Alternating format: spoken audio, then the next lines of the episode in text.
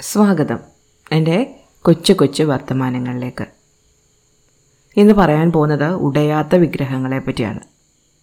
നാം സൃഷ്ടിക്കുന്ന ചില വിഗ്രഹങ്ങളെ പറ്റി അവയുടെ നിലനിൽപ്പിനെ പറ്റിയുമാണ്. പറയട്ടെ. പത്താം ക്ലാസ്സിൽ പഠിക്കുമ്പോഴാണ് എനിക്ക് ഒ വി വിജയൻ സാറിനോട് ഭയങ്കര ആരാധന തോന്നുന്നത്. അക്കാലത്ത് ലൈബ്രറിയിൽ നിന്ന് ഞാൻ ഗുരുസാഗരം എടുത്ത് വായിച്ചിരുന്നു. അതാണ് ഞാൻ അദ്ദേഹത്തിന്റെ ആദ്യം വായിച്ച ബുക്ക്. പിന്നെയാണ് ഖസാക്കിന്റെ ഇതിഹാസം വായിച്ചത്. ഇത് രണ്ടും വായിച്ചതോടെ എനിക്ക് ഭയങ്കര ആരാധനയായി. ആ പുസ്തകത്തിന്റെ പിന്നിൽ നിന്ന് കിട്ടിയ O V Vijayan house number D one nineteen Satyamarg Chanakyapuri New Delhi എന്ന വിലാസത്തിൽ ഞാനൊരു കത്തയച്ചു. തുടർന്ന് ഒരു കത്തും കൂടി അയച്ചു. മൂന്നാമത്തെ കത്തിന് മറുപടി വന്നു.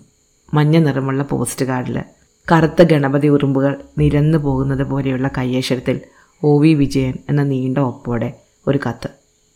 ആ കത്ത് വാങ്ങി എന്നെ എനിക്കിപ്പോൾ കാണാൻ പറ്റുന്നുണ്ട് മനസ്സുകൊണ്ട്. നെഞ്ച് സന്തോഷം കൊണ്ട് പടപടയ്ക്കുന്നത് കണ്ണുകൾ വിടർന്നു വരുന്നത്. ആ കത്ത് കിട്ടിയതോടെ ഞാൻ അദ്ദേഹത്തിന് ദൂരെ ദൂരെ കത്തുകൾ എഴുതാൻ തുടങ്ങി. അദ്ദേഹത്തിന് ശല്യമാകുമെന്നോ ബുദ്ധിമുട്ടാകുമെന്നോ എന്നും ഞാൻ ചിന്തിച്ചിട്ടേ ഇല്ല. പക്ഷേ നാലഞ്ച് കത്തുകൾ എഴുതി കഴിയുമ്പോഴേക്കും ഒരു മറുപടി വരും. ആദ്യമൊക്കെ പോസ്റ്റ് കാർഡിലായിരുന്നു. അഞ്ച് രൂപയുടെ പോസ്റ്റ് കാർഡ് വരുന്നതിന് എന്തിനാണ് ഇത്ര സന്തോഷിക്കുന്നത്? എന്താണ് ഇത്ര തുള്ളാനുള്ളത്? എന്നൊക്കെ എന്നെ കൂട്ടുകാരികൾ കളിയാക്കുമായിരുന്നു.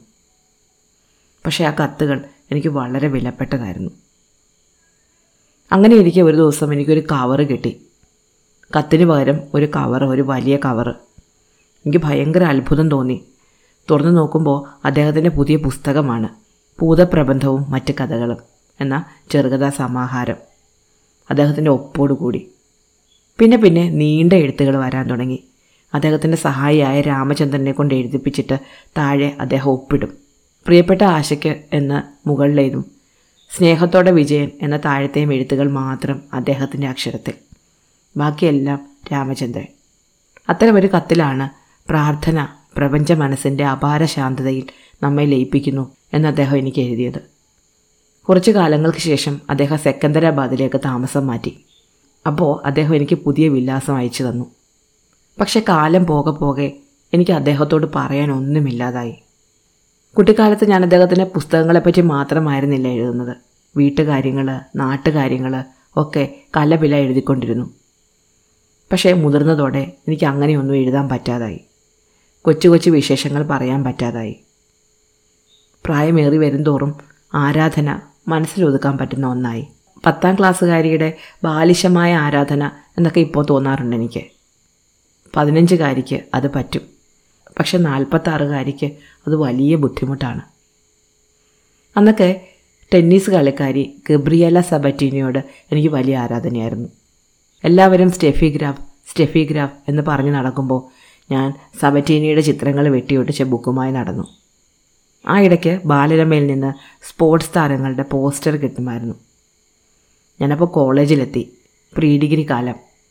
കോളേജ് കുമാരിമാരുടെ മുറിയിലൊക്കെ ഇത്തരം ചിത്രങ്ങൾ വേണമെന്ന പൊതുധാരണയിൽ ഞാൻ രവിശാസ്ത്രിയെയും അനിൽ കുംബ്ലയെയും കപിൽ ദേവിനെയും സച്ചിൻ ടെണ്ടുൽക്കറേയും സഞ്ജയ് മഞ്ചരേക്കറേയും ഒക്കെ ഭിത്തിയിൽ ഒട്ടിച്ചു വെച്ചു.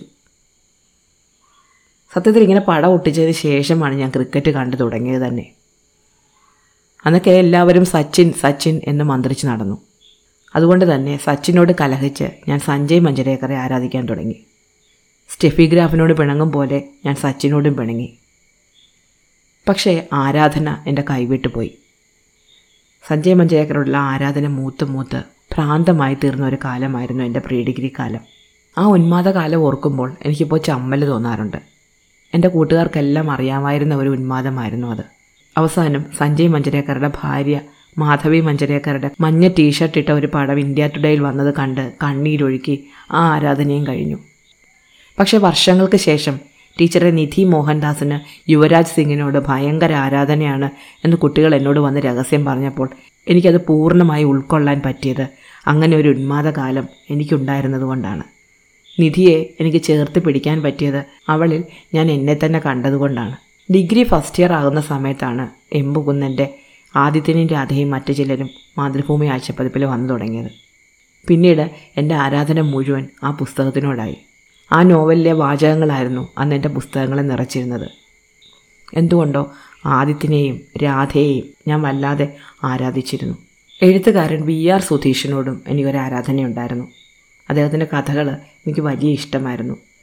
പക്ഷേ കൗമാരകാലത്തേതുപോലെ ആരാധന അസ്ഥിക്ക് പിടിക്കുന്ന ഒന്നായിരുന്നില്ല ഇക്കാലത്തൊന്നും. പത്രപ്രവർത്തകനായിരുന്ന വിജുവി നായരെ നേരിട്ട് കാണണമെന്നും പരിചയപ്പെടണമെന്നും എന്നൊക്കെ അന്ന് ഞാൻ ആഗ്രഹിച്ചിരുന്നു. പക്ഷേ വർഷങ്ങൾക്ക് ശേഷം ഞങ്ങളുടെ സ്കൂളിൽ വി ആർ സുധീഷ് വന്നിരുന്നു. അന്ന് ഞാൻ സ്കൂളിൽ പോയില്ല. ഒ വിജയൻ സാറിനെ ഒരിക്കലും ഞാൻ കാണാൻ ശ്രമിച്ചിട്ടില്ല. അദ്ദേഹം കേരളത്തിൽ വന്നപ്പോഴൊന്നും ഞാൻ അദ്ദേഹത്തെ പോയി കണ്ടിട്ടില്ല. അങ്ങനെയൊക്കെ പോയി കാണാതിരുന്നത് നന്നായി എന്ന് തന്നെയാണ് എനിക്ക് എപ്പോഴും തോന്നാറുള്ളത്.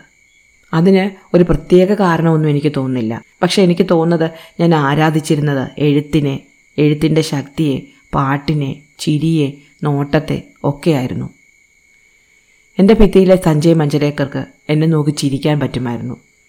എന്റെ സങ്കടങ്ങൾ മനസ്സിലാക്കാൻ പറ്റുമായിരുന്നു. എന്റെ കുഞ്ഞു കുഞ്ഞു പരാതികൾ കേൾക്കാൻ പറ്റുമായിരുന്നു.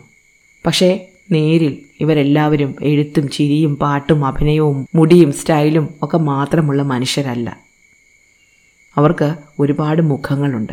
എനിക്കിഷ്ടപ്പെടാത്ത ഒരു വാക്കോ ഒരു പെരുമാറ്റമോ ഒരു ചിരിയോ ഒരു നോട്ടമോ ഒരു മണമോ ഒരു കാഴ്ചയോ കൊണ്ട് ആ വിഗ്രഹങ്ങൾ ഉടച്ചു കളയാഞ്ഞത് നന്നായിപ്പോയി എന്നെനിക്ക് പലപ്പോഴും തോന്നാറുണ്ട്. നിത്യചൈതന്യയതിയെ ഞാൻ വായിച്ചത് ആരാധിച്ചത് അദ്ദേഹത്തിന് മരണശേഷമാണ്. എന്റെ യൗവനകാലത്ത്. അദ്ദേഹം ജീവിച്ചിരിപ്പില്ല എന്നത് അദ്ദേഹത്തെ ആരാധിക്കുന്നതിന് ഒരു തടസ്സമേ ആയിട്ടില്ല. ആരാധനയ്ക്കും ഉന്മാദത്തിനും ഇടയിലുള്ള നേർത്ത വരമ്പ് മുറിഞ്ഞു പോകാതെ നോക്കാൻ എനിക്കിപ്പോൾ അറിയാം. പക്ഷെ കൗമാരക്കാർക്ക് അതത്ര എളുപ്പമുള്ള കാര്യമല്ല എന്നും എനിക്കറിയാം. പക്ഷെ കുറഞ്ഞ പക്ഷം ആരാധനയുടെ ഒരു ഉന്മാദകാലം ഒരു വേദനക്കാലം അല്ലെങ്കിൽ ഒരു സന്തോഷകാലം എനിക്കുണ്ടായിരുന്നതുകൊണ്ട് ഒരു പ്രയോജനമുണ്ടായത് ഒരു ടിപ്പിക്കൽ ടീച്ചറിനെ പോലെ ഈ കുട്ടികൾക്ക് ഇതെന്ത് പ്രാന്താണ് എന്ന് ആലോചിച്ച് അത്ഭുതം കൂറിയിട്ട് വരാറില്ല എന്നാണ്. ബെഞ്ചിലോ ഡെസ്കിലോ ബുക്കിലോ കൈവിരലിലോ ഒക്കെ അവർ ബി ടി എസ് ആർമി എന്നോ ഉണ്ണി മുകുന്ദനെന്നോ ഡി ക്യു എന്നോ ഒക്കെ എഴുതി വെച്ചിരിക്കുന്നത് സഹിക്കാൻ പറ്റുന്നത് ചിരിയോടെ തള്ളിക്കളയാൻ പറ്റുന്നത്. ചിലപ്പോഴൊക്കെ കൈപിടിച്ച് ഒപ്പം കൂടാൻ പറ്റുന്നത് അങ്ങനെയൊരു കാലം എനിക്കും ഉള്ളതുകൊണ്ടാണ് പക്ഷേ അപ്പോഴും കുട്ടികളോട് ഞാൻ എപ്പോഴും പറയാറുള്ളത് ആരാധന ആരാധന തന്നെ ആയിരിക്കട്ടെ എന്നാണ്. നമുക്ക് പ്രിയപ്പെട്ട സാഹിത്യകാരൻ ചിലപ്പോൾ മദ്യപിക്കുമായിരിക്കാം. അദ്ദേഹം നമുക്കിഷ്ടമല്ലാത്ത ഭാഷയിൽ സംസാരിക്കുമായിരിക്കാം. നമുക്കിഷ്ടമുള്ള നടന്റെ സ്വകാര്യ ജീവിതം നമ്മൾ ഉദ്ദേശിക്കുന്നത് പോലെ ആയിരിക്കണമെന്നില്ല. നാം ആരാധിക്കുന്ന കളിക്കാരന്റെ ജീവിതം നാം വിചാരിക്കുന്നത് പോലെ ആയിരിക്കില്ല. നാം ആരാധിക്കുന്നത് അവരുടെ ഒരു വശം മാത്രമാണ്. അത് മനസ്സിലാക്കിയാൽ മതി. അപ്പോൾ പറയൂ നിങ്ങൾക്ക് ആരോടാണ് ഏറ്റവും അവസാനം ആരാധന തോന്നിയത്? ഞാൻ നിർത്തട്ടെ. നന്ദി. നമസ്കാരം.